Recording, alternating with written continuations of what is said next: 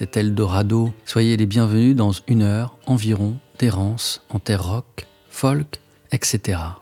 La musicienne anglo-allemande Annika a longtemps vécu entre l'Angleterre, Bristol, Londres et l'Allemagne, Berlin. Journaliste politique, promotrice de concerts, elle fait paraître un premier album en 2010, puis, après de nombreuses collaborations, un second qu'elle crée durant le confinement en 2020.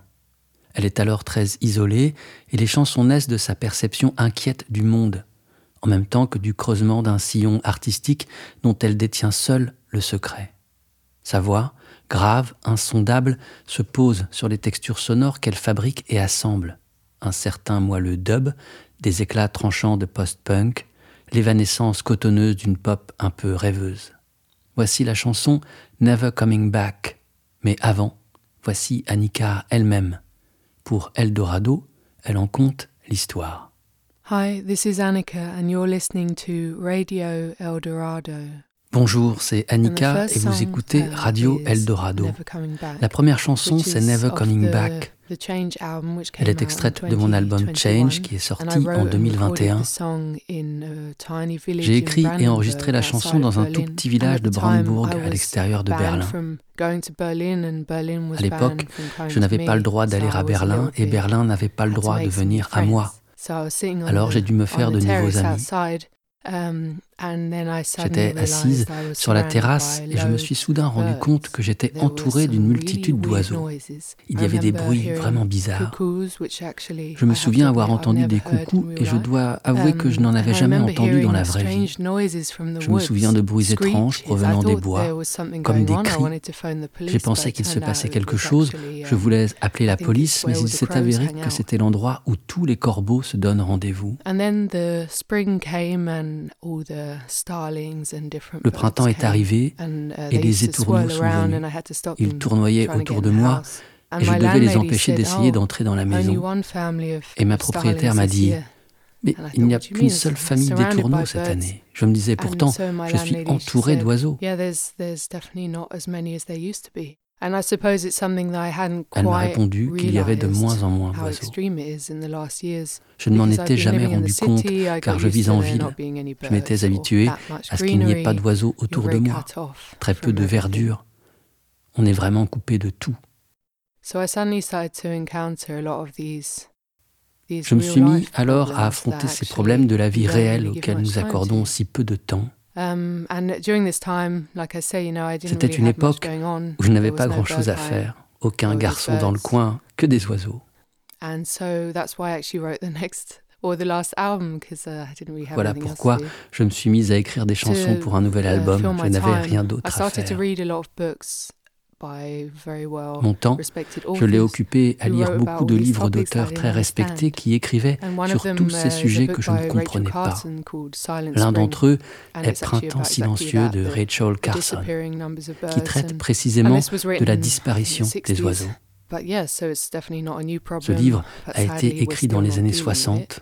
Il ne s'agit pas d'un problème nouveau, mais malheureusement, nous ne nous en occupons toujours pas. Pour en revenir à cette chanson, elle parle du nombre d'oiseaux qui disparaissent, mais on peut la comprendre plus largement. Elle s'appelle Never Coming Back parce que souvent, nous remarquons que les choses ont disparu quand il est trop tard. Il est alors impossible de les faire revenir, qu'il s'agisse d'oiseaux ou de nos um, droits, nos libertés, ou qu'il s'agisse d'une personne. Cette chanson est écrite comme une chanson d'amour, mais en fait, elle parle bien d'oiseaux. Voilà de quoi parle cette chanson?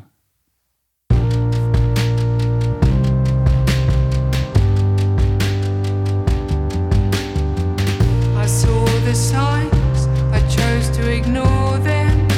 I saw the warnings,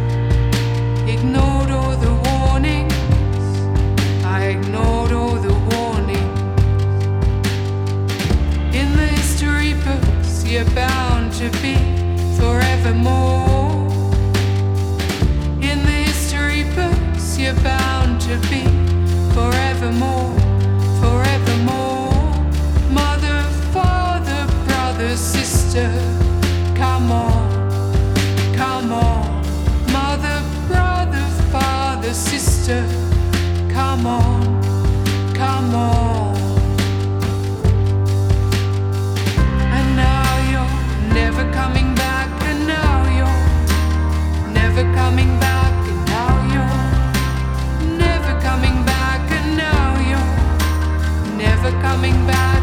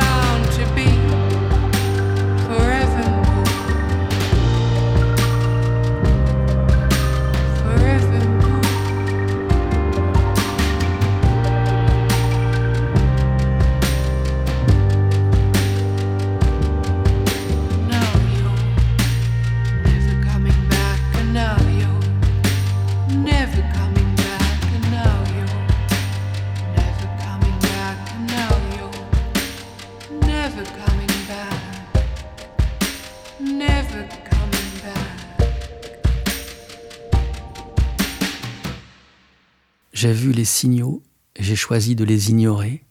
J'ai vu les alertes, je les ai toutes vues. J'ai fermé les yeux, j'ai gardé les mains sur mes oreilles. Je ne me suis pas arrêté pour en parler. Et maintenant, tu ne reviendras plus. Il est trop tard. Tu es parti.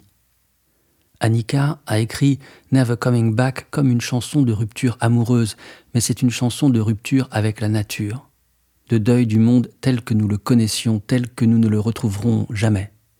La disparition progressive des oiseaux sont dans la bouche d'Annika la plus déchirante des nouvelles, les plus sinistres des hospices.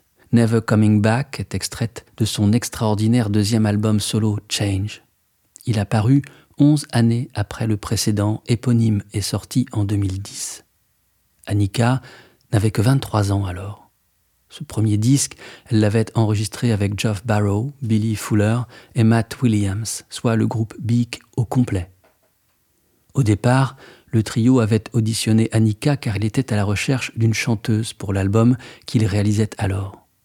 Mais conquis par son talent, il avait décidé de plutôt se mettre à son service. Annika, tel est le nom de ce disque augural, est composé majoritairement de reprises. Twinkle, Yoko Ono, Bob Dylan, les Kings.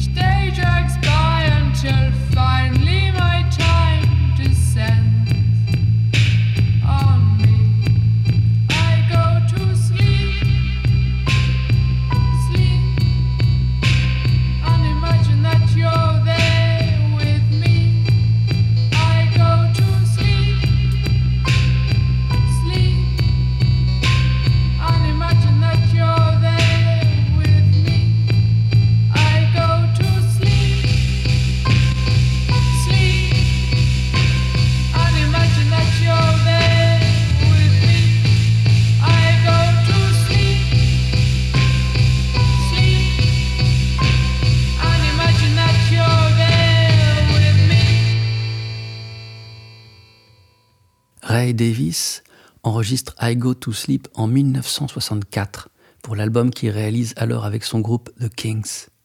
Le disque s'appelle Kinda Kings et on n'y retrouve pas, étrangement, cette merveilleuse chanson. Davis l'écarte. Elle est une berceuse déguisée en love song qu'il écrivit pour sa fille dont la naissance était imminente.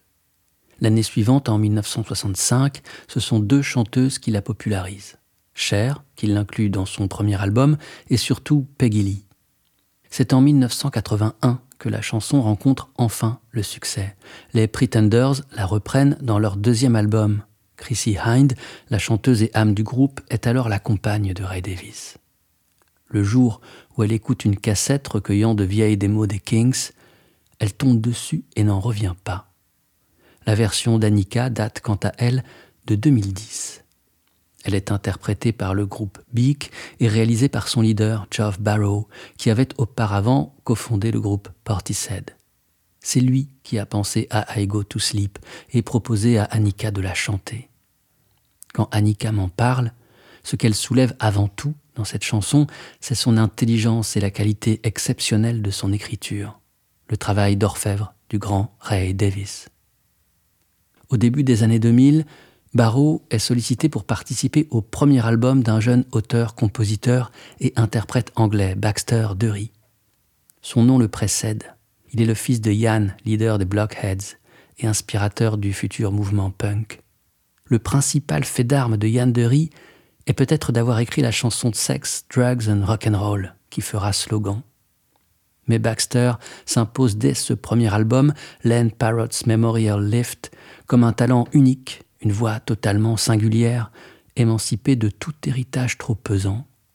Il va léger, à l'instar de sa musique dont les mélodies semblent littéralement s'élever et échapper à Baxter Dury. Des mélodies plus grandes que lui, si grandes qu'il les contemple d'en bas, les laisse évoluer dans l'espace à leur guise, vivre leur vie, tels des ballons multicolores et indociles.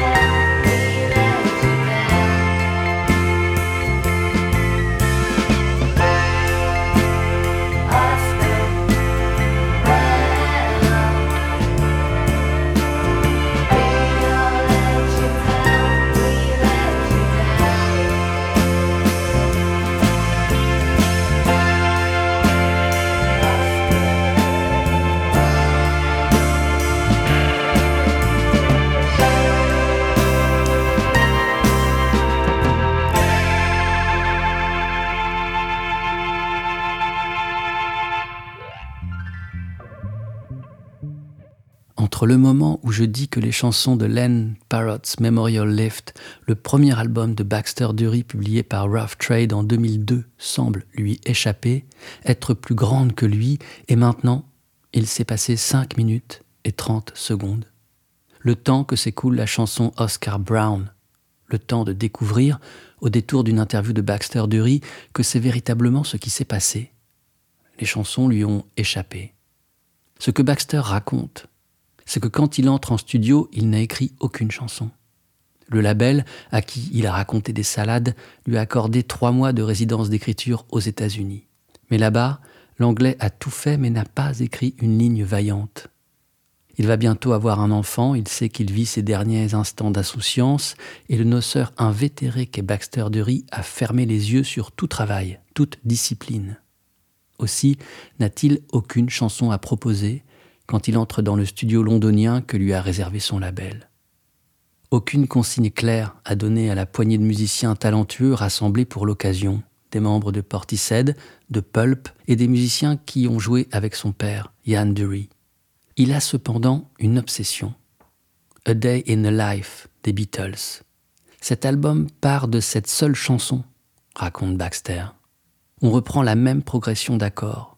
Donc ce disque, en fait, c'est une grosse reprise de ce morceau par sept bons musiciens. C'était une expérimentation. Oscar Brown, si ses accords naviguent dans les parages de A Day in the Life, est aimanté par une autre chanson, Oh Sweet Nothing du Velvet Underground. Oscar Brown pourrait être le fils de Jimmy Brown ou Ginger Brown, les marginaux qui célèbrent alors Louride en 1970. Dites un mot pour Jimmy Brown, il n'a rien du tout. Pas même une chemise sur le dos, rien du tout. Et dites un mot pour Ginger Brown, qui marche la tête baissée, sans chaussures aux pieds. Ils n'ont pas un sou. Oh, ils n'ont rien du tout.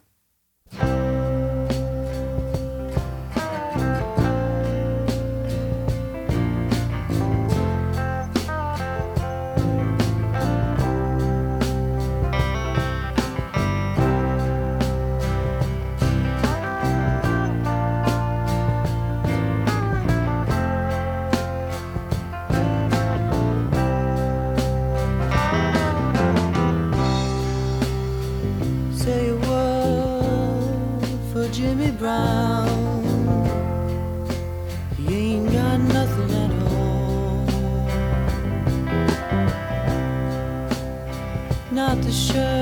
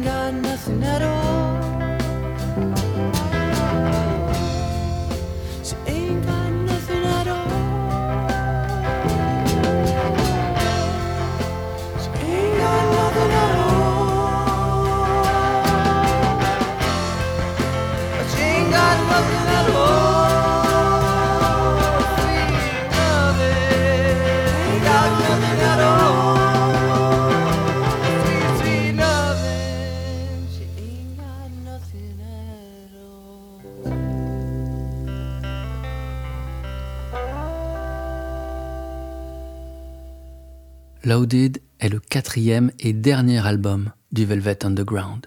D'autres suivront, mais n'auront du Velvet que le nom. Aucun membre de la formation originale n'y figure. Quand le groupe enregistre Loaded, le Velvet a déjà un pied dans la tombe. Nico a été écarté dès début 67, John Cale viré par Reed l'année suivante, tout comme Andy Warhol. Mo Tucker, en cette année 1970, est enceinte. Ne reste que le guitariste Sterling Morrison ainsi que Lou Reed. C'est Lou qui a écrit toutes les chansons, un disque chargé de tubes, ricane-t-il auprès de sa maison de disques. C'est ça que veut dire le titre du disque, chargé. Mais loaded, ça veut aussi dire chargé de drogue, défoncé. Lou a raison, le disque est taillé pour les charts. Les mélodies accrocheuses ne sont pas réfrigérées par Nico, minées par Cale, asséchées par Mo Tucker. S'il ne demeurait l'ironie mordante, immarcessible de Lou Reed, il sonnerait presque comme un disque de la côte ouest des États-Unis, gorgé de soleil et d'acide. Un comble pour la formation emblématique de New York. Nocturne, héroïnomane, souterraine, malsaine. Cette direction est opéré par le nouveau manager du groupe, celui qui a remplacé Warhol, Steve Sesnick. Celui-ci demande à Doug Yule de chanter de sa voix d'ange la moitié des titres. Et c'est le cas pour Sweet Nothing. Doug Yule l'a décrit comme une chanson compatissante à propos de gens paumés. Mais la démo initiale, enregistrée par Reed en prévision des sessions, est bien différente. Féroce, sans compassion. À Lester Bangs, dans une interview accordée en 1970, Reed raconte. À l'origine, c'était une chanson plutôt sournoise qui se moquait des gens qu'elle décrit et pas du tout le monument de sérieux qu'elle a fini par devenir. La voix de Louride, écoutons-la à présent, sans ironie, et vingt ans plus tard. Après des années de brouille, il retrouve John Cale. Tous deux font paraître Songs for Drella, un recueil de chansons en hommage à Andy Warhol. Le disque se clôt avec Hello, It's Me.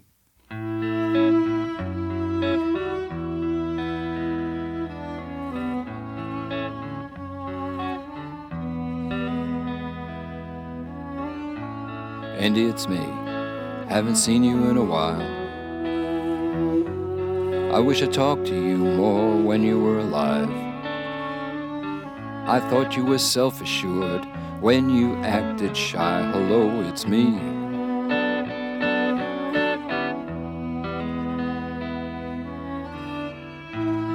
I really miss you. I really miss your mind. Haven't heard ideas like that for such a long, long time. I love to watch you draw and watch you paint. But when I saw you last, I turned away. When Billy Name was sick and locked up in his room, you asked me for some speed. I thought it was for you. I'm sorry if I doubted your good heart. Things always seem to end before they start. Hello, it's me. There was a great gallery show. Your cow wallpaper and your floating silver pillows.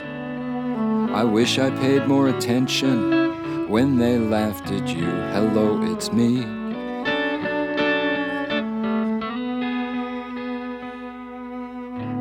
Pop goes pop artist. The headline said, Is shooting a put on? Is Warhol really dead? You get less time for stealing a car. I remember thinking as I heard my own record in a bar. They really hated you. Now all that's changed. But I have some resentments that can never be unmade. You hit me where it hurt, I didn't laugh. Your diaries are not a worthy epitaph. Well, now, Andy, I guess we've gotta go. I wish some way, somehow, you like this little show. I know this is late in coming but it's the only way I know. Hello, it's me. Good night, Andy.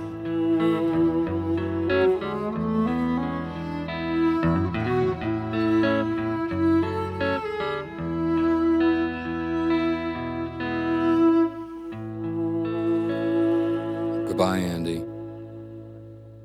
Andy, c'est moi. Je ne t'ai pas vu depuis longtemps. J'aurais aimé te parler plus souvent de ton vivant. Tu me manques vraiment, ton esprit me manque vraiment. Je n'ai pas entendu d'idées comme ça depuis très, très longtemps.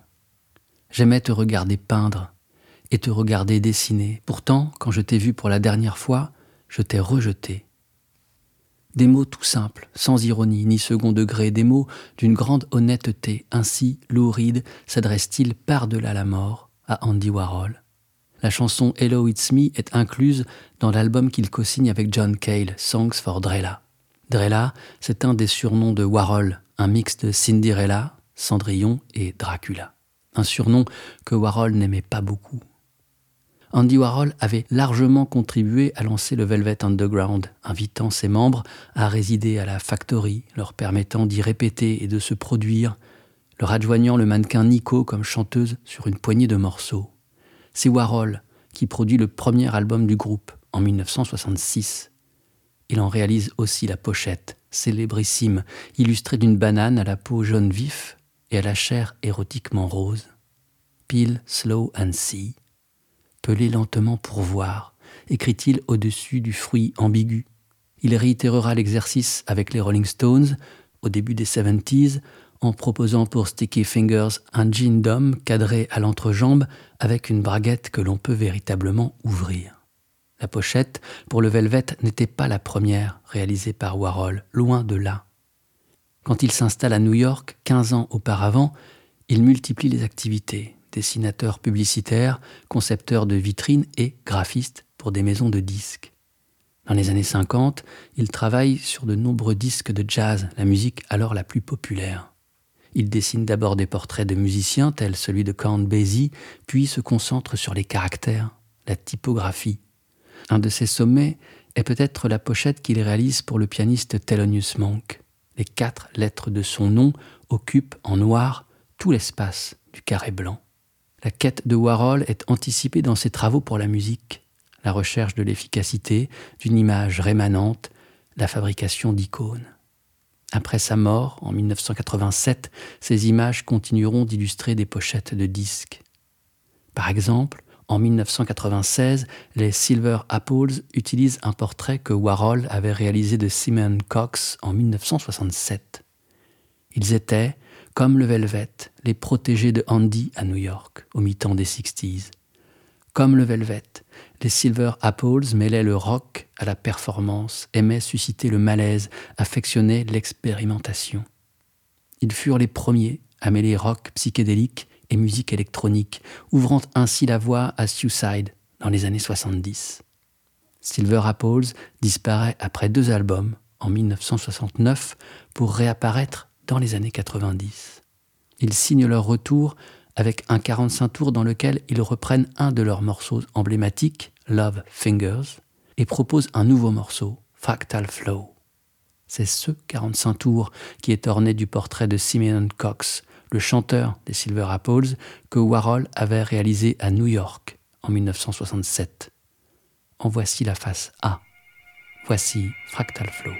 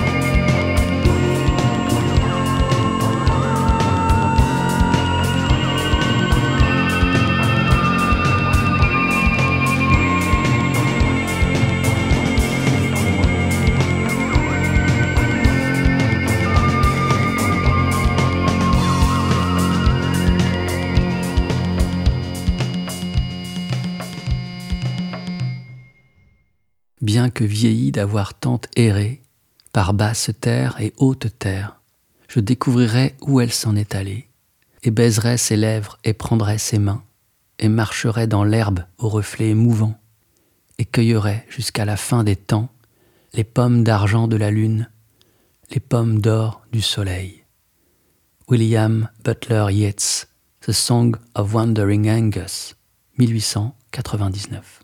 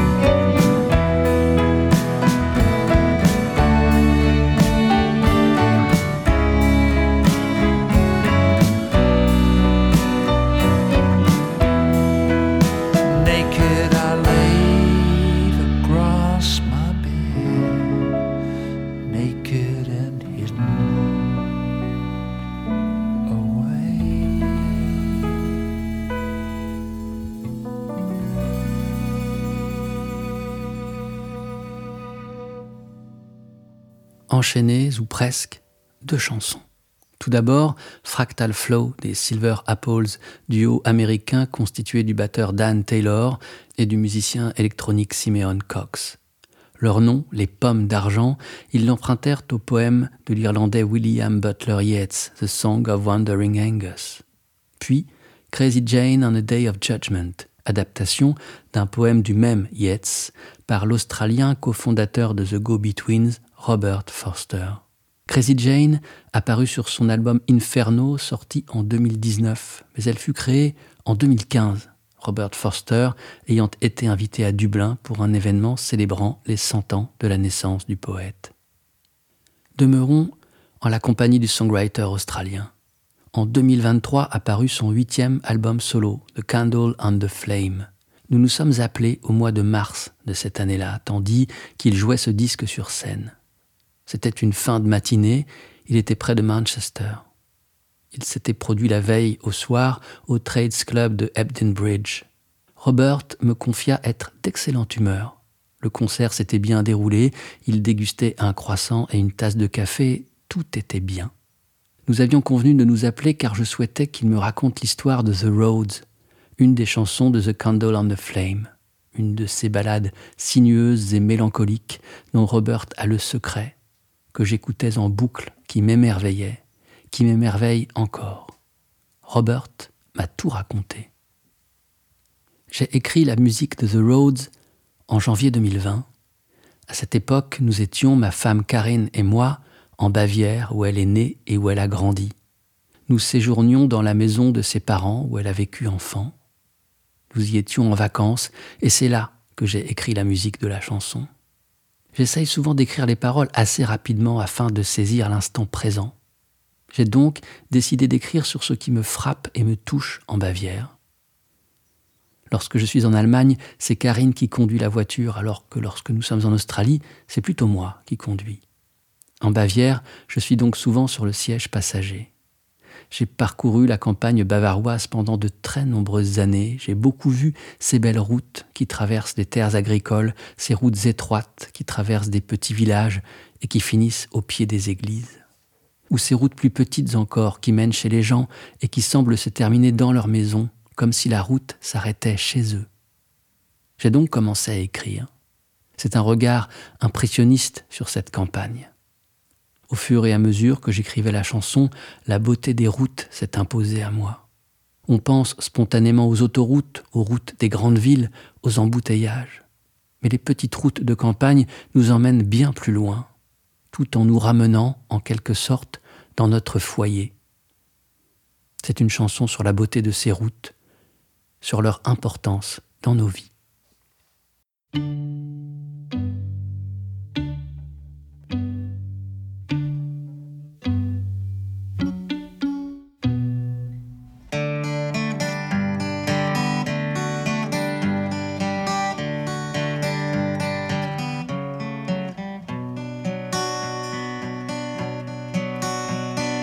Up around the corner, down another bend. The colors of the country are green and brown and red. Up around the corner, through another bend. We know the roads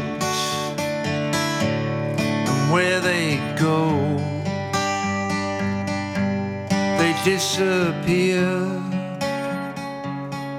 into people's homes. We know their ways and love them so. They take us away and then they bring us back home. Yeah. Heinz Park to Mankoven, not too far to go. You could get there quickly, you will get there slow. Heinz Park to Mankoven in the fog and snow. We know the roads like good friends pick us up and drop us over the bridge. We know their way and love them so. They show us things that we could never know. Yeah.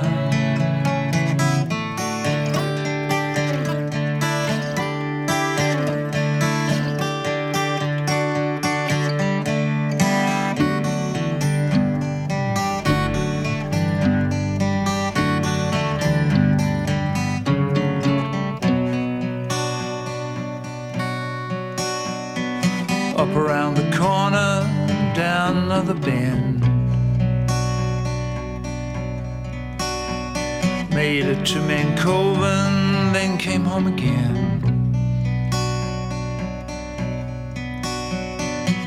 The colors of the country are green and brown and red. We know the roads and where they go they disappear in the people's homes. We know their ways and love them so. They take us away and then they bring us back home. Yeah.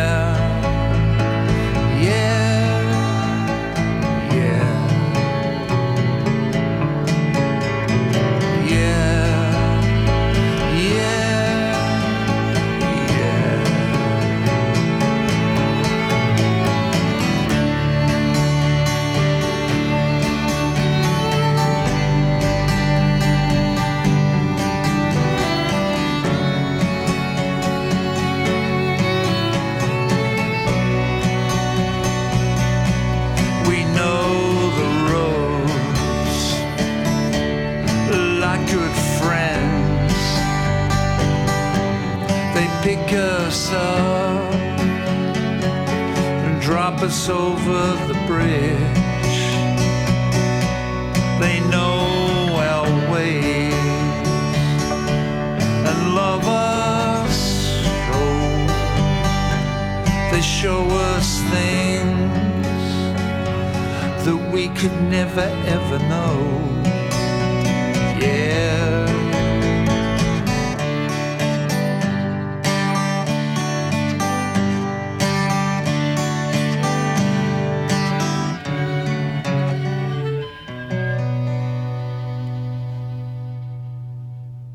Quand Robert Forster réalise son album The Candle on the Flame, sa femme et compagne musicale depuis trois décennies, Karine Baumler, se bat contre un cancer.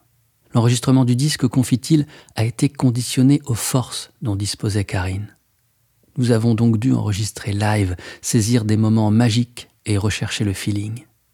Et c'est devenu le son de l'album, raconte Robert. L'immédiateté, le chemin le plus direct jusqu'aux émotions, voilà ce que semble avoir poursuivi Forster. Son amour irrigue les paroles de l'album et lui offre ses grands moments.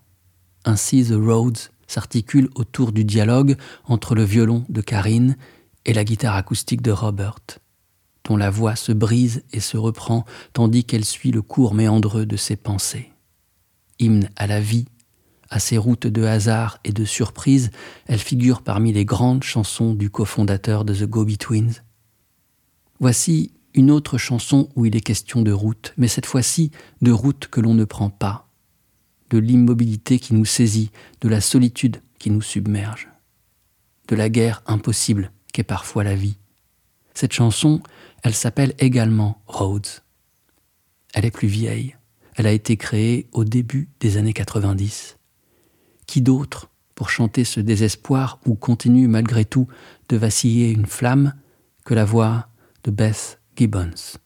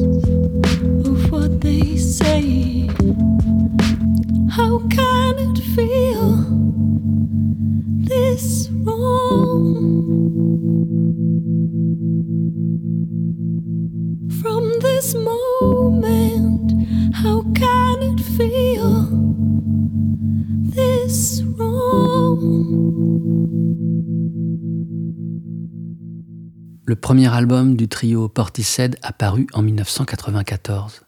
Il s'intitule Dummy et Rhodes en est extraite. Le groupe naît au début des années 90 quand Geoff Barrow rencontre la chanteuse Beth Gibbons dans une agence pour l'emploi. Ils forment un duo et choisissent de s'appeler Portishead, le nom de la ville côtière située à 20 km de Bristol, dans laquelle a grandi Geoff.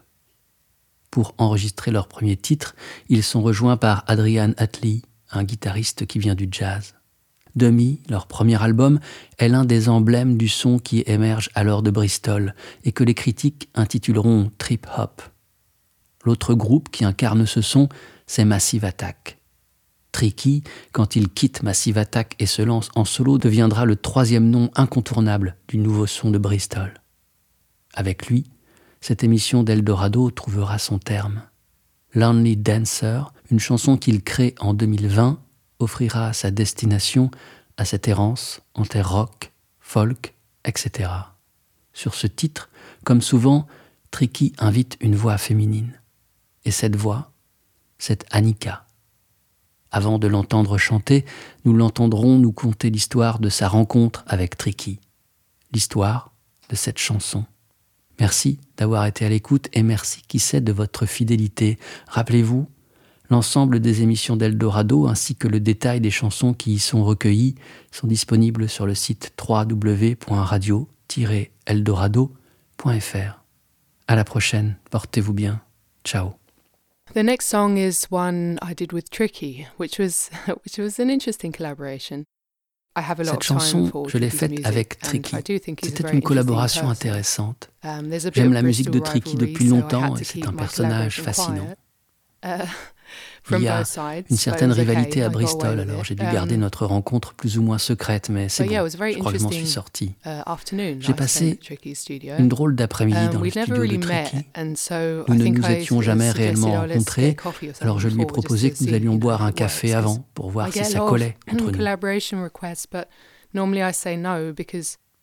J'ai souvent des propositions I de collaboration, mais normalement, je dis non, Parce que c'est important pour moi d'y something puiser or- or matière à an grandir, matière à apprendre. uh, I thought, Je veux yeah, do you savoir want où to je meet vais. coffee? And then uh, Tricky just said, no, no, just come around the studio. I, I don't want to mess around Alors with je lui coffee. Demande s'il veut qu'on se prenne un you café avant when et il me répond so, non, non, okay, fine. je n'ai pas envie de m'embêter mm, avec un café, on pourra toujours en boire un quand tu seras au studio. So Je lui dis, ok, très bien. Je ne savais pas trop quoi faire. Il refusait de m'envoyer quoi que ce soit en amont, alors j'ai Um, préparé un tas de choses, uh, me I disant qu'on verrait bien sur place.